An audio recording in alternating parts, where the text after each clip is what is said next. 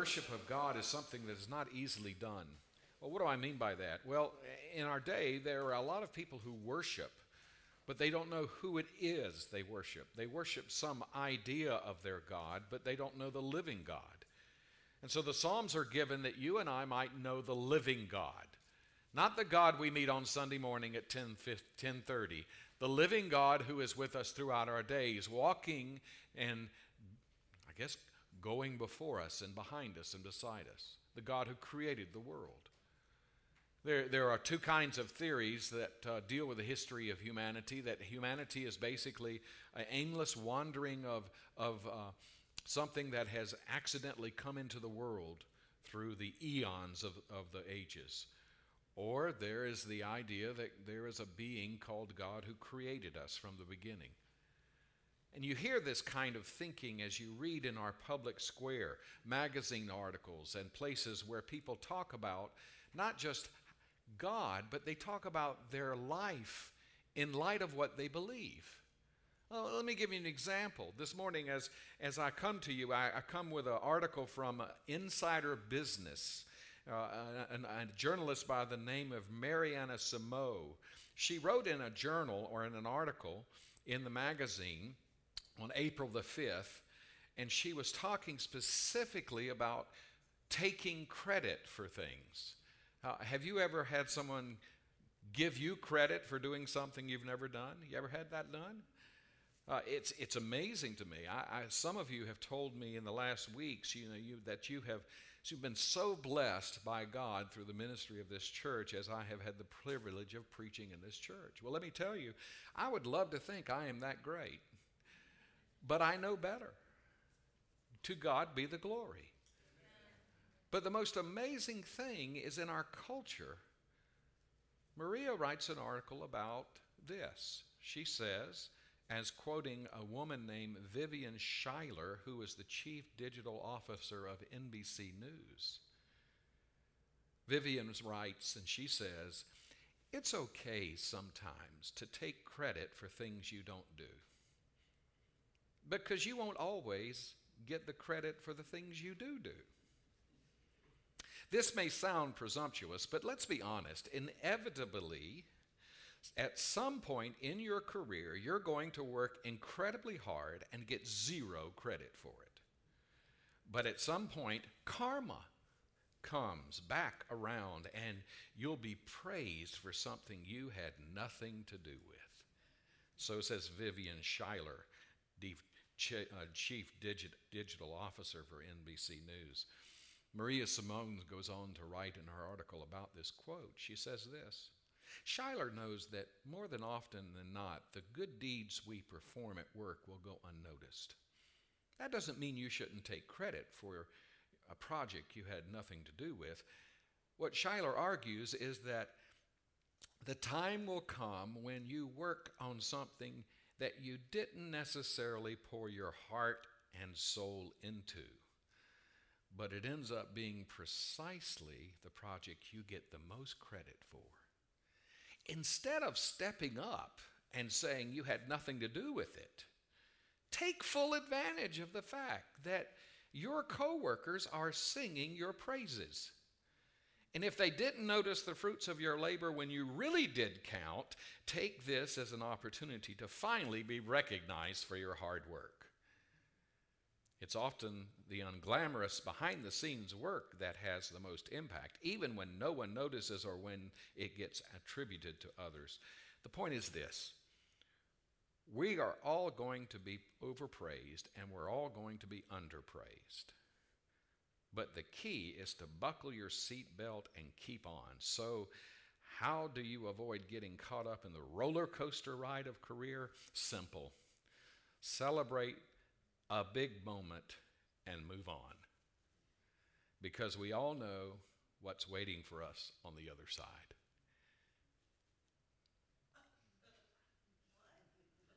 The other side of what? Now, in that article, what we are being told is it's okay to give credit to those who don't deserve it, and it's okay to receive praise from others when we obviously had nothing to do with it. What we read this morning in the Psalms is a revelation of how we're to worship God in always giving Him his credit, His due, His praise. And the idolatry of our hearts is that we don't. Let me show you this in the scriptures this morning. As we look at this psalm, turn, uh, if you don't have your Bible open, to Psalm 29, and you're going to see as you worship God, there are three things that David found out about the worship of God that is so important.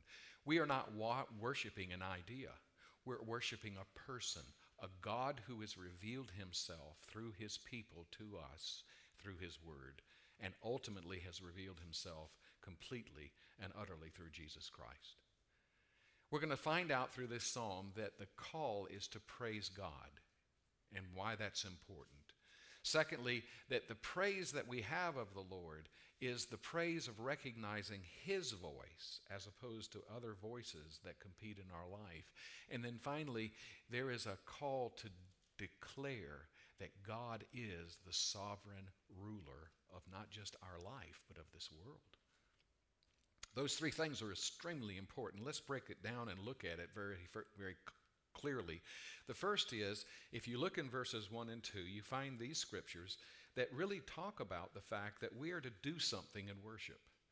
I know that many of you have come here this morning with the anticipation of receiving something, but I want you to know that God's expectation of you is that you will not just sit there passively while we are worshiping here, that you are actively doing something not for yourself, but for God. And the psalmist writes it in this way He says, Ascribe to the Lord, you heavenly beings, ascribe to the Lord glory and strength. In other words, as we come into this place to worship, we're to raise our voices and to acknowledge that God is the one who supplies strength and glory of His life in us. Let me go a little deeper with this when you begin to think of your praise of God, we don't come to praise God to feel good about ourselves. We don't come to hear music that meets my taste. We don't come in here to pray prayers that will somehow manipulate God into doing our will. We come into this place to worship God and acknowledge, ascribe to Him what is His glory his strength, His power at work in us. Now, that's so important in worship because we are seeing the worship wars in our day where worship is being dumbed down. What do I mean by that? It's about how I feel. It's not about how you feel, it's about what you ascribe to God. It is about how you acknowledge that God is the one to be worshiped God is the one to be acknowledged in this world, in your life, in the things that are happening in your days. It's simply quite amazing, isn't it? When you look at this word, ascribe to the Lord, that Hebrew word literally means to give. And we know this in our culture. if I said, hey, why don't you give it up to Richard Woods for playing that flute? Or to Leanne for singing, what would you do? Let's give it up for them. What would you do? Yeah, there it is. You would clap, wouldn't you? Yeah, you're ascribing something to them. Well, that's what you're supposed to do. Well, at least that's what David discovered that true worship is about. It's about acknowledging God.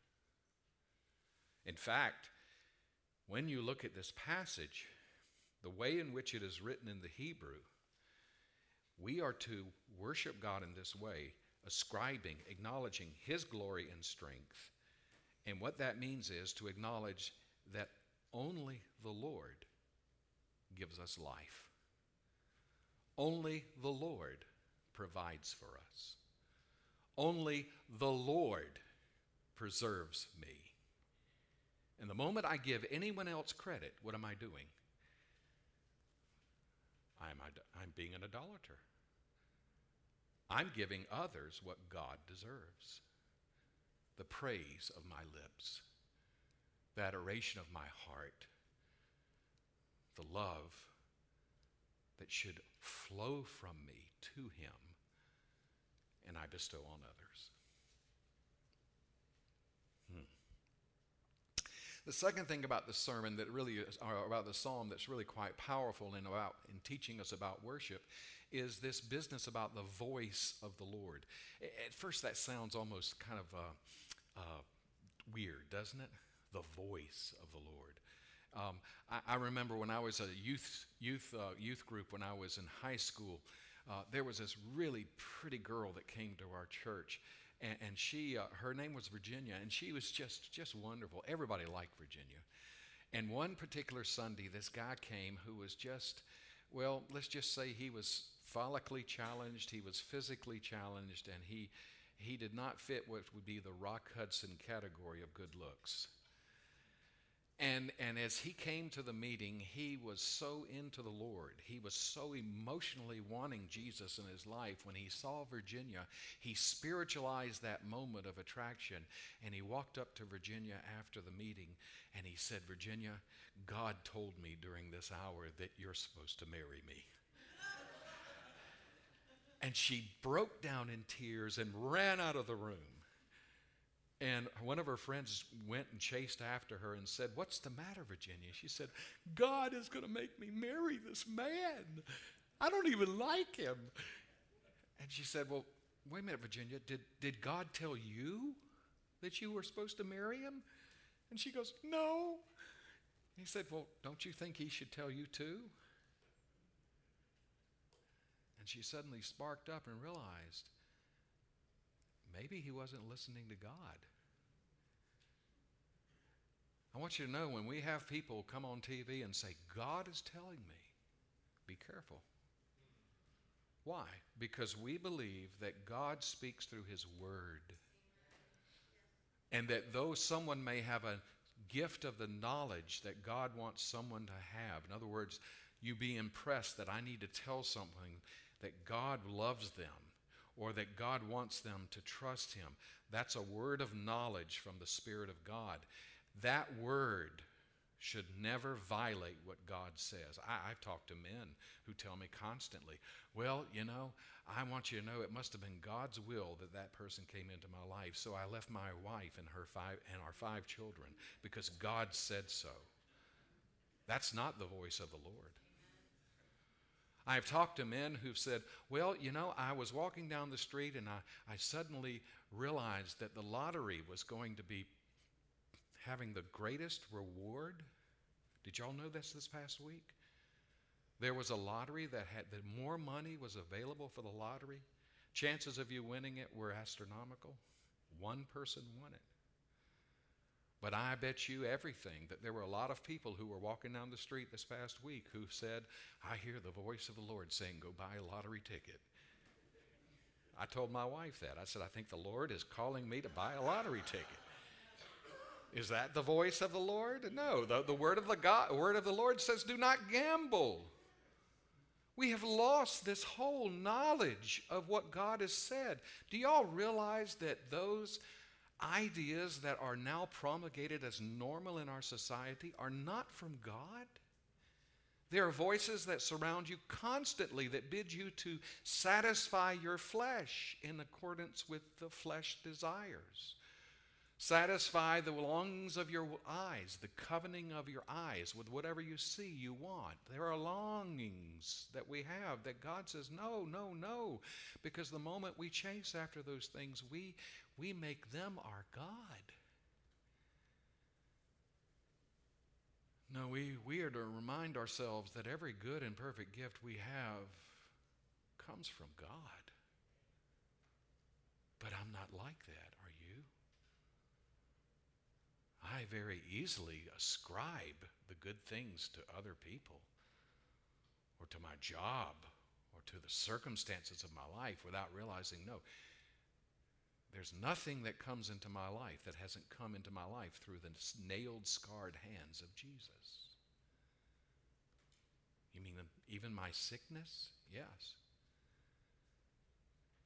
If you truly believe that God is at work, then He knows when you have cancer he knows when you have a pain you can't get rid of. He knows when you have frustrations in your marriage. He knows when you are at your wits' end on how to raise your children. He knows, and the, and the answers He has for you are found in His Word.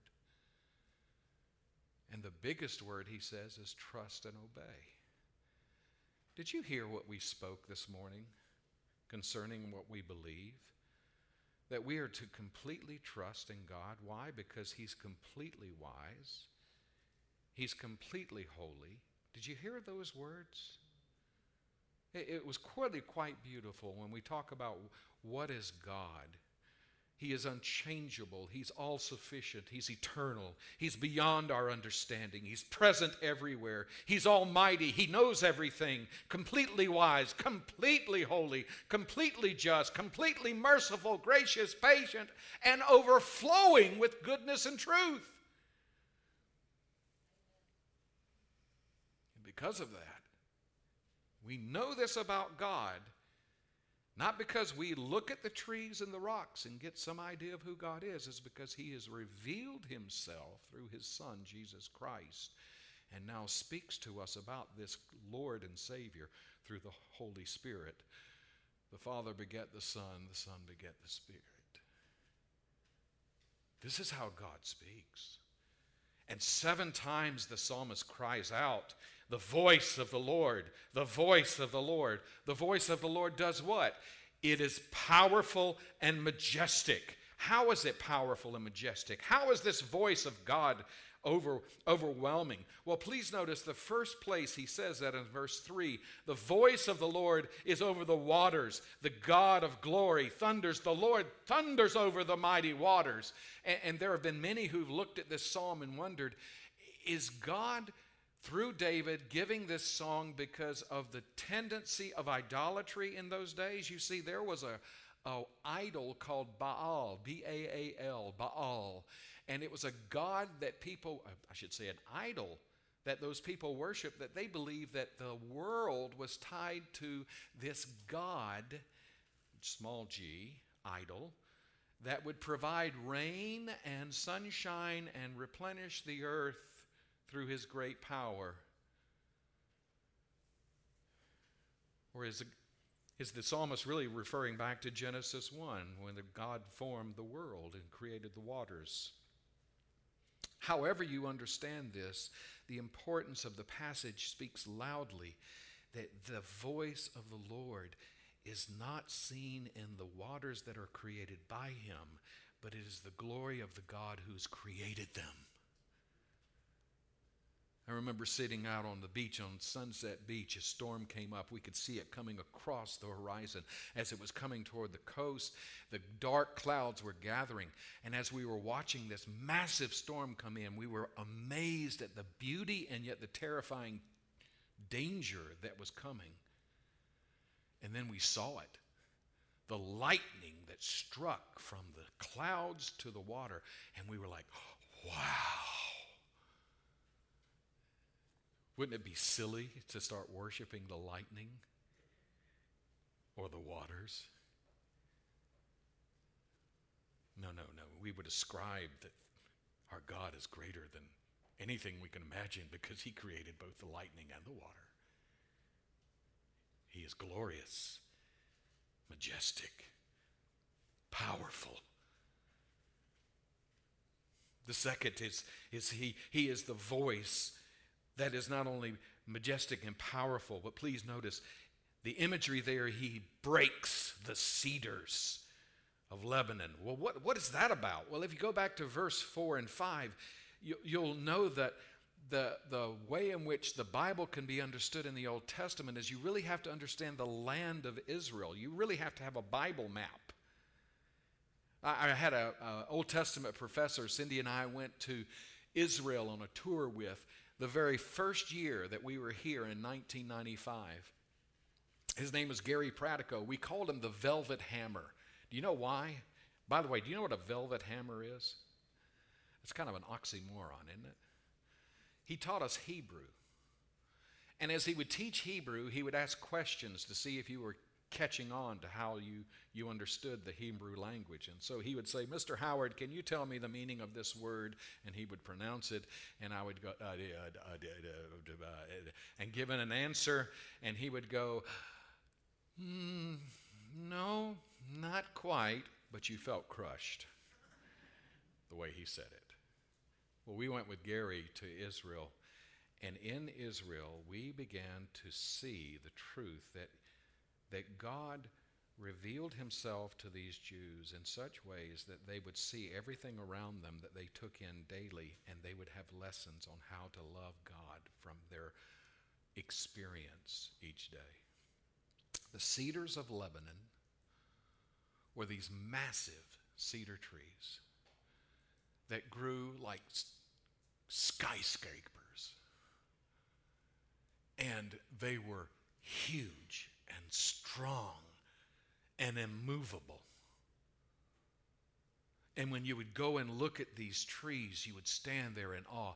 The only thing I can compare it to is a young child. I remember going with my parents to the East Coast and seeing, seeing the massive redwood trees in California. Have you ever seen those? If you haven't, you need to. You, you go and see these massive trees, and they're just gigantic, and you're in awe that, that these trees are so powerful and so big. Wouldn't it be a mistake to carve an idol out of the tree and worship it? That's the human tendency, isn't it? But the psalmist says, no, no, the voice of the Lord breaks. I, like to think of it like a pencil. The Lord breaks the cedars of Lebanon. How does he do it? He does it with his voice. You see, the, the point of the psalmist as we sing this song is to remember that this God we worship is greater than anything we see, any barrier that we face, any strength or stronghold that would carry us away from the living God. God is greater than these things because he is able to break them and to rescue us from them. Here's the way he paints it. It's, it's there in verse 5. When the calves hear the sound of those breaking, they skip. You have to be a, a you have to be a, a cow owner to understand this. Cows are very docile. They, they just chew cud all day. They reach down and get grass and they just sit there and chew and chew and chew. Not very much excitement that goes around being around cows. Not very much at all. But when something breaks or something cracks or something makes a loud noise, they, they're like this. And if you're not careful and you're standing next to one, you'll get run over. That's when he talks about the young ox. An ox would be a huge animal. You would literally tear the ground up with a plow behind an ox. That's how powerful they are. But when God's voice speaks, these powerful animals quake. This is our God. He goes on to verse, say in verse 6 that when you look at the, the surrounding areas And in those days and in that place, you would see immovable mountains. He calls them the Sirions, or you could say Mount Hermon. I remember we're going out to Seattle, Washington for a family reunion, and there's a huge, huge mountain in Seattle. Do you know what it is? Which one is it? Oh, you've been there. When you look at that mountain, you think, good Lord, there is nothing that ever is going to change or move that mountain. And the psalmist gives that imagery there of Mount Hermon. And he says, when God speaks, Mount Hermon shakes. This is our God. This is who we believe in. He strikes with the flash of lightning. He moves deserts. He twists oak trees and strips forest bare. He doesn't literally do that, but the power of his voice is greater than those things. The majestic Word of God. Do you know the greatest miracle that the Word of God does? It raises we who are dead in our sin and separated from Him, alienated by the tremendous gulf we have created in our sin. He raises us from that deadness into a new life through Jesus Christ, so that for the first time we know the living God, as well as knowing our sinfulness and our inability to save ourselves. The glory of our God. And it's for that reason in verse 9. Listen to that verse. Did you see it? Did you hear it? All the people. What do they do? They twiddle their thumbs. All the people sit in worship and they go, right? No. What do they do? Glory. Glory. Does that frighten you when I do that? What, what do y'all think this is? This, this hour of worship we've had here. What do you think this is? Do you think this is just charades? Ken Belk asked me a long time ago, says, What are we going to be doing in heaven?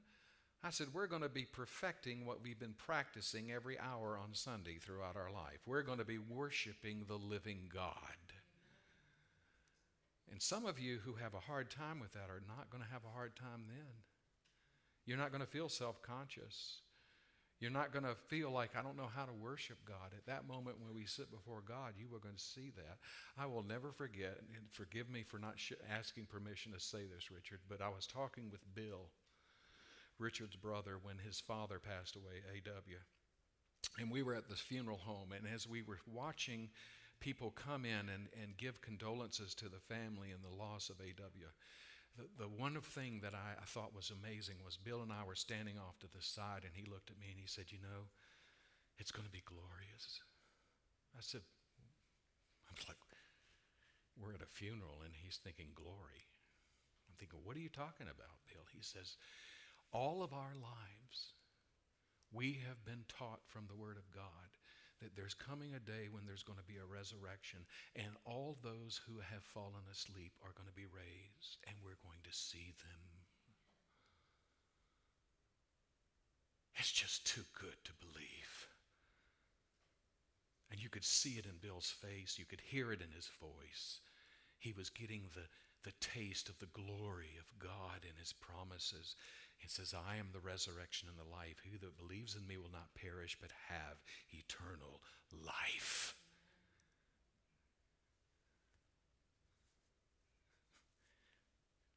That's the first time in a funeral I wanted to say, Glory, glory, glory. This is our God we worship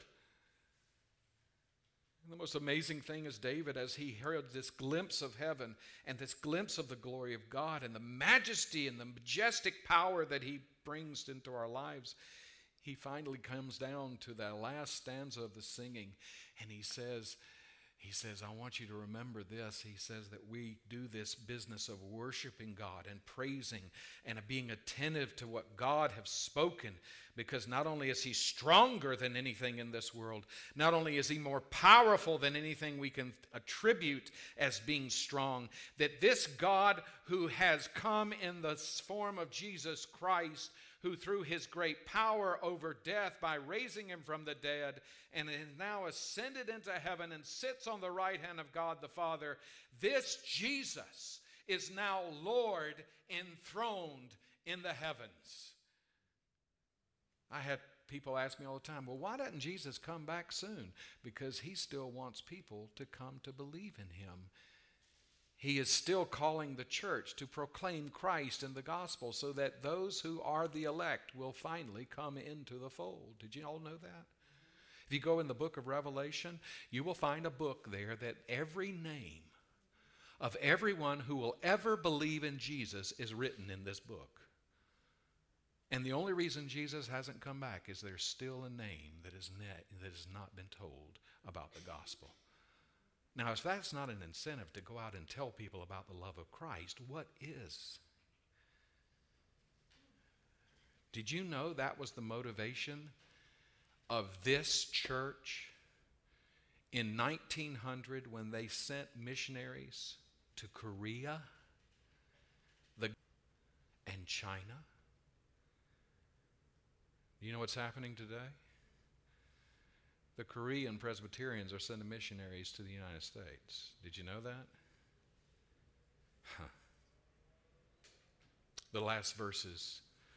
The Lord sits enthroned over the flood. The Lord is enthroned as king forever. The Lord gives strength to his people. The Lord blesses his people with peace. What is this about? What, why does he bring this as an ending of his sermon, or I should say, the ending of his song? It's simply this we are to remember that our God who is stronger than the mountains, can break the strongest tree, can overcome the greatest obstacles, that he has done for us in Jesus Christ what we could not do for ourselves in such measure that we are sovereignly and completely his in his reign over our lives, so that no matter what chaos, the flood, no matter what floods our life, he's enthroned as king forever. And because of that, that passage that we have memorized from the Heidelberg Catechism, what is my only hope in life and in death? My only hope in life and in death is that I long, that I belong in body and in soul, not to myself. But I belong to Jesus Christ, who at the cost of his own blood has fully paid for all my sins and has completely freed me from the dominion of the devil. And that without the will of God, not a hair can fall from my head. Let me tell you, that preaches to a bald man. And that from now on, He wholeheartedly makes me ready to live for Him. This is why we sing, people. We don't sing to entertain ourselves. We sing because of the majestic power God. To God be the glory. Let us pray. Our gracious God and our Father, as we, we take this time, we, we call upon you to hear us as we acknowledge, as we acknowledge you as our God. We would like to think we chose you, but the truth is, in the scriptures, it teaches us you chose us from the creation of the world to be holy and blameless in your sight, not because of any good thing that we have done, but because of the work of Christ done for us through the cross. And that when you raised Christ from the dead, you raised us to the new life of the Spirit. That you gave to us gifts and callings that are solely and completely left to those who believe in your Son. And so we ascribe and we acknowledge that you, God, as you speak, your word is true. That as you lead us in your word, we will submit to you.